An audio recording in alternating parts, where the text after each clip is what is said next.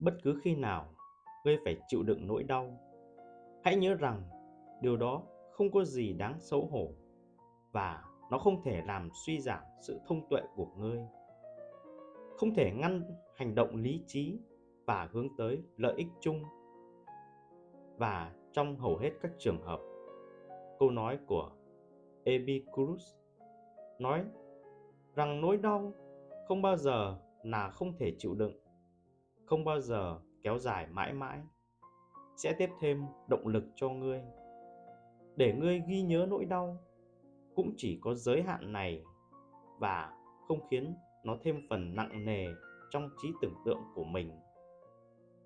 Trích suy tưởng của Marcus Aurelius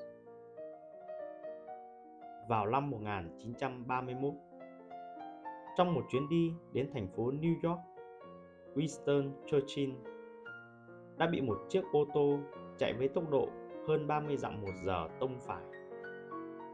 Một nhân chứng tại hiện trường chắc chắn rằng ông đã chết.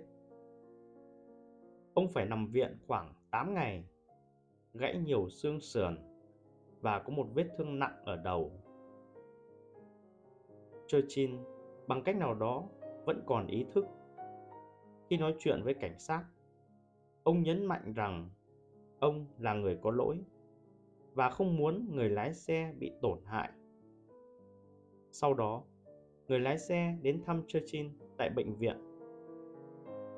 Khi Churchill nghe nói rằng người lái xe không có việc làm, ông đã cố tặng cho người này, người đã suýt giết chết ông một số tiền. Hơn cả nỗi đau của bản thân, ông lo lắng rằng việc công khai vụ tai nạn sẽ làm tổn hại đến cơ hội tìm việc của người đàn ông nọ. Churchill đã tìm cách giúp đỡ ông ta bằng cách nào đó. Về sau, trong một bài báo viết về trải nghiệm này, ông chia sẻ Mẹ tự nhiên nhân từ và không đưa ra phép thử nào vượt quá tầm những đứa con của người, dù là con người hay con thú. Nơi nào sự tàn độc của con người xen vào, thì những cực hình địa ngục mới xuất hiện. Hãy sống can đảm, đón nhận mọi thứ khi chúng xuất hiện. Không sợ hãi và tất cả sẽ tốt đẹp. Trong những năm sau đó, Churchill và thế giới đã chứng kiến một số cực hình kinh khủng nhất mà con người có thể tạo ra.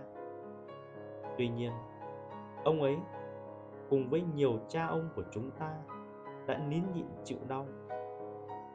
Kinh khủng đến như thế, nhưng rồi cuối cùng mọi thứ đều ổn thỏa trở lại.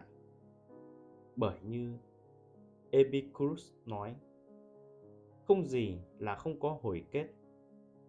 Bạn chỉ cần đủ mạnh mẽ và khoan dung để vượt qua nó mà thôi.